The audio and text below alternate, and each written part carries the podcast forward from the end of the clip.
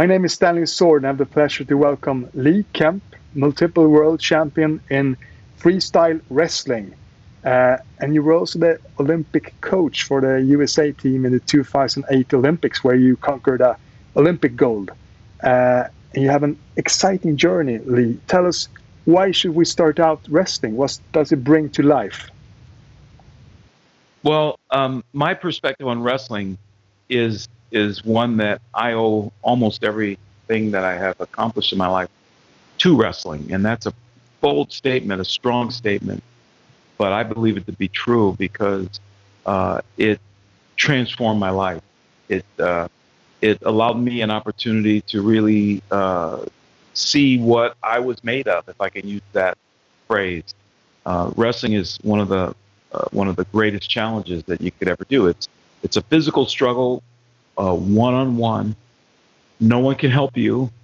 Uh, your coaches could be around, they could be, you know, in the chair watching, but you look toward them, they can't help you. You've got to figure it out on your own. There are no timeouts like other sports.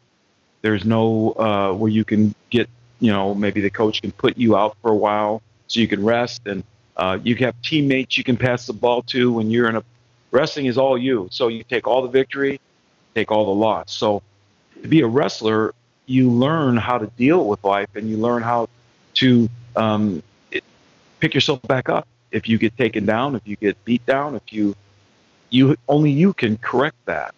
Hmm. so um, it, it allowed it put me on a path that as i started to learn how to be successful in wrestling uh, that path has continued to this day all the different things i've gone through in my life it's been like a wrestling match and I'm very familiar with how to pick myself back up in a wrestling match, and I and I've done it in my life. And people has wrestled for thousands of years. It's an ancient sport, and and it's kind of a natural way to inter interconnect, going head to head, so to say. Uh, yes. It, do you feel that connection with former generations when you're when you're on the in the match? Yes, it I, I do. The connection is one of um, reverence and respect, very similar to me. I, I mentioned Dan Gable. He was kind of a legend when I was younger. He's he's about eight years older than me. So when I was 18 years old, you know, uh, you know, he was uh, uh, 26. Um, so he, um, you know, like the way I look toward him some of the younger athletes look maybe toward me and others like that. So it definitely is a sport of reverence from one generation to the next. You know, the you know, the current generation, they do look at the former champions and they want to learn from the former champions. So hmm. I'm very honored and proud to be one of those former champions. Yeah. And there's some different styles in wrestling. You were the freestyle wrestler. Tell us about the different paths you can choose? Um, freestyle wrestling uh, is actually very different than uh, the the other style that you're referring to. It's called Greco-Roman wrestling. The the difference is freestyle. You can attack the entire body. You can attack the legs as well as the upper body. Greco-Roman wrestling, you can only attack the upper body. So you can't you can't tackle the legs like you would see in in wrestling, like a like a football tackle or a double leg tackle. It's all upper body. So the match tends to be uh, more more throws, like headlock, like judo. It looks more like judo, but without the gi. So it's wrestling. It's actual wrestling. Where judo mm-hmm. is um, the you know the the match would start and it ends right with a, a throw. It's over, or mm-hmm. points are scored and you get back to your feet again. Where wrestling is continuous. After a, a takedown, then there's action on the mat where you're trying to put your opponent on their back and pin them. That's all the same. But the difference between freestyle and Greco-Roman is you can only attack the upper body in Greco-Roman. Freestyle, you can attack the entire body. And uh, Lee, did you have a unique style? How do we see it's Lee Kemp in a match? You know, I, I, I did have a unique style. Uh, uh, it's, good, it's interesting you bring that up. I attack the legs uh, from my feet. where most wrestlers today, if you watch a current wrestling match today, and even back then, wrestlers would attack the legs similar to a football tackle, where they would they would they would dive in sort of and get both legs and drive the opponent over. Where my style was on my feet and I would attack the legs from one leg, a single leg. My forte was a single leg takedown from my feet, and I would take the leg like a like a strike. I would strike at the leg with my arms and pull the leg in, and I would still be on my feet. And then I would take the person down from standing. So I was very different. Not many wrestlers wrestled that style. Mm. And um, so if you talk to anyone about Lee Kemp, they'll say, oh, yeah, Lee's single leg was unstoppable. So, yeah. I, so that, that was my. And tell us, for the years to come, you know, in, in 10, 20 years, how do you think freestyle wrestling will change? How will it develop? What will happen? Well, I've seen the changes. Um, you know, I mean, the changes are very similar to what has been happening ha- happening in all sports, and that change is the athleticism of the athletes. I mean, you see athletes now today doing phenomenal physical acts of acrobatics in their sport of wrestling, as with all sports. But the wrestlers, in specifically, you see them doing things from a from a athletic and acrobatic standpoint that didn't exist in my day. Hmm. You know, the quickness, um, the strength. As you know, with with all sports, there's just the athletes are getting more and more um, more knowledge because of the science and the technology behind better nutrition, better biomechanics, better recovery, better all of it. So the athletes are doing things that they didn't do when I competed. So hmm. uh, so yeah, it's it's it's fun to watch in all sport too. And how much is strength? How much is technique? How much is is uh, you know endurance? What's the different components of of a great wrestler? That's another great question. I'm glad you bring that up because that's what I'm proud of in the about in wrestling. It it's all of them. Uh, strength might be something you just right away intuitively might think, okay, be a wrestler, you have to be strong. Well, you don't have to be strong sometimes if you have better technique or you have better leverage. Sometimes a tall, thinner, skinny type of wrestler would just beat up a short, stocky, strong wrestler because of the leverage component. Very, you know, no different than like in boxing. Sometimes a long, you know, skinny boxer has more leverage, more reach, you know, could jab better because they're longer, keep distance better, and the shorter, stockier uh, boxer in this example never gets an opportunity to use that power and strength. So very similar to wrestling. Uh, hmm. now there's some short, stocky wrestlers that have, you know, mastered their style and they find ways to get through the longer wrestler trying to keep distance. So whoever can master their craft the best can use the skills, body type. Uh, conditioning is a kind of is a, a common denominator. You you have to be able to have endurance to wrestle.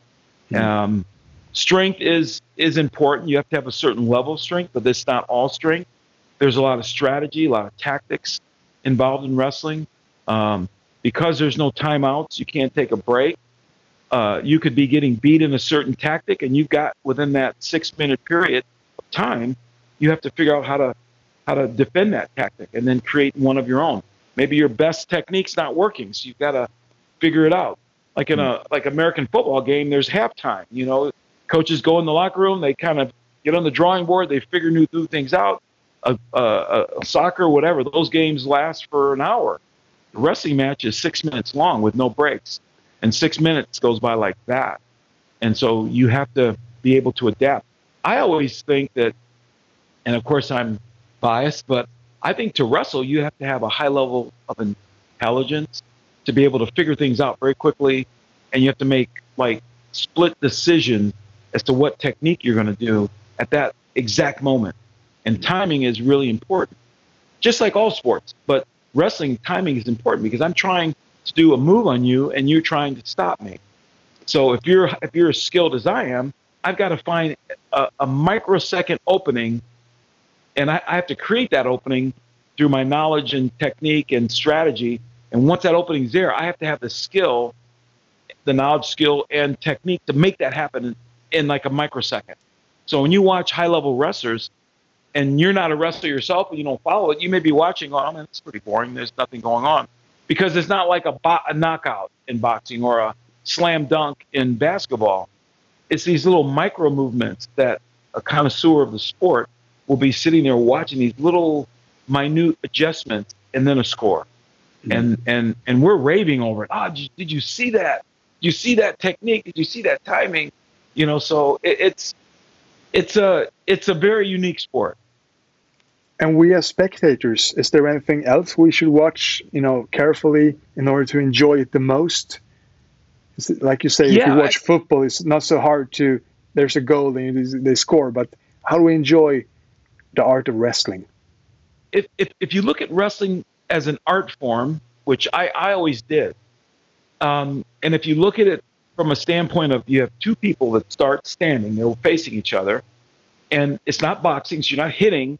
You have to you have to grapple is a word that's kind of a generic word for wrestling.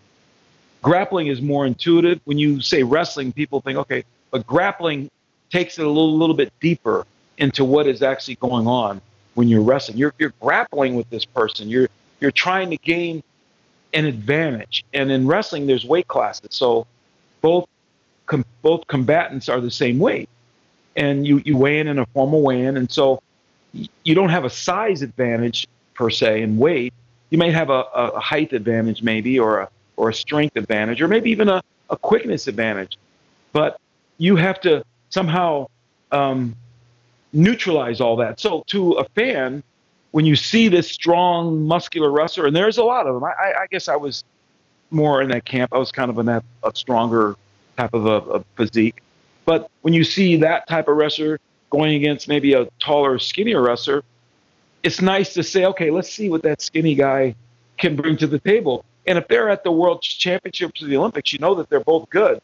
And a lot of times you'll see this skinny wrestler apply technique and strategy and tactics that can, you know, sometimes just totally subdue this guy who's really athletic. And and as you know, women wrestle now, so that's adds another dynamic to it. So um, so you see the same things playing out when the women are competing. Mm. And when you started out, you were quite. Uh, there, weren't so many sports. There wasn't so much competition for for the kids. Now it's UFC. It's a lot of different uh, martial arts compared to to uh, before. Does it does it bring something to wrestling because there's there's a path you can make money out of wrestling, or or does it compete with wrestling so they steal the talent from you, so to say? Well, that's a great question. It's one that I have to answer this way because UFC didn't exist when I was competing. Obviously, you know, UFC is relatively a relatively new sport. Really, I mean, like in like in 2008, it existed, but it wasn't anywhere like it is today. So 2008, my last wrestling match was 1984. So there just there was just nothing for me as a as a way to make money at it. So uh, now I put my perspective to that today in 2021. It absolutely is providing a way for wrestlers to make money, and and not even the champions. There's a lot of wrestlers that weren't that didn't achieve great success on the college level or never even made a U.S. national team, but they have the wrestling fundamental down. So then they learn the other fundamental skills, the boxing, the striking, you know, the, the jujitsu, and they apply all that and they become a UFC champion. So, uh, um, so, so, so it's, it's, um, it, it's, it's beautiful when you think of it like, like that. So mm-hmm. it, it does provide a chance for the star wrestler. And there are some like Henry Cejudo. I mentioned him several times. He was an Olympic champion, and he was on a Wheaties box, so he was going that direction. But he also realized that he could fight as well. He grew up. Uh, in fact, his story is a great story all by itself. You know, he, he he was a you know a Mexican immigrant, had a very tough life, the whole bit. So he grew up fighting. You know, so wrestling was a, a civilized way for him to, you know, better his life, and he won an Olympic gold medal. But then he realized, man, I, you know, I could, I could do this too. I, you know, I grew up fighting, so he knew how to fight.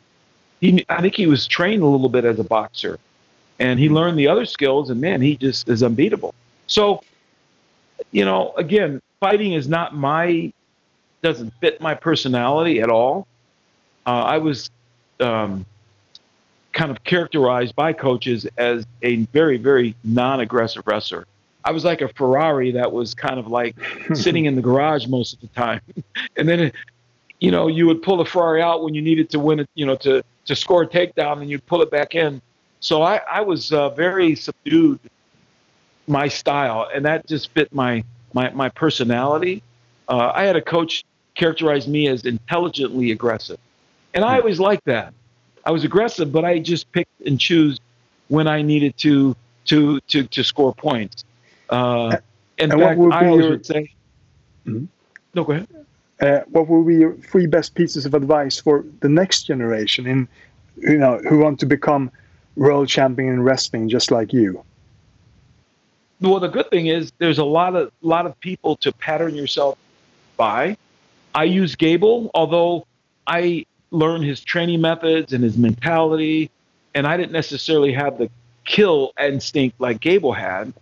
I had my own personality, but I still could use things from him to allow me to become a world champion. So there are there are enough athletes, men and women, that any aspiring wrestler can find somebody that they can kind of feel like that person best suits their personality. To me, in, in life, everyone has their own personal style of how they do things.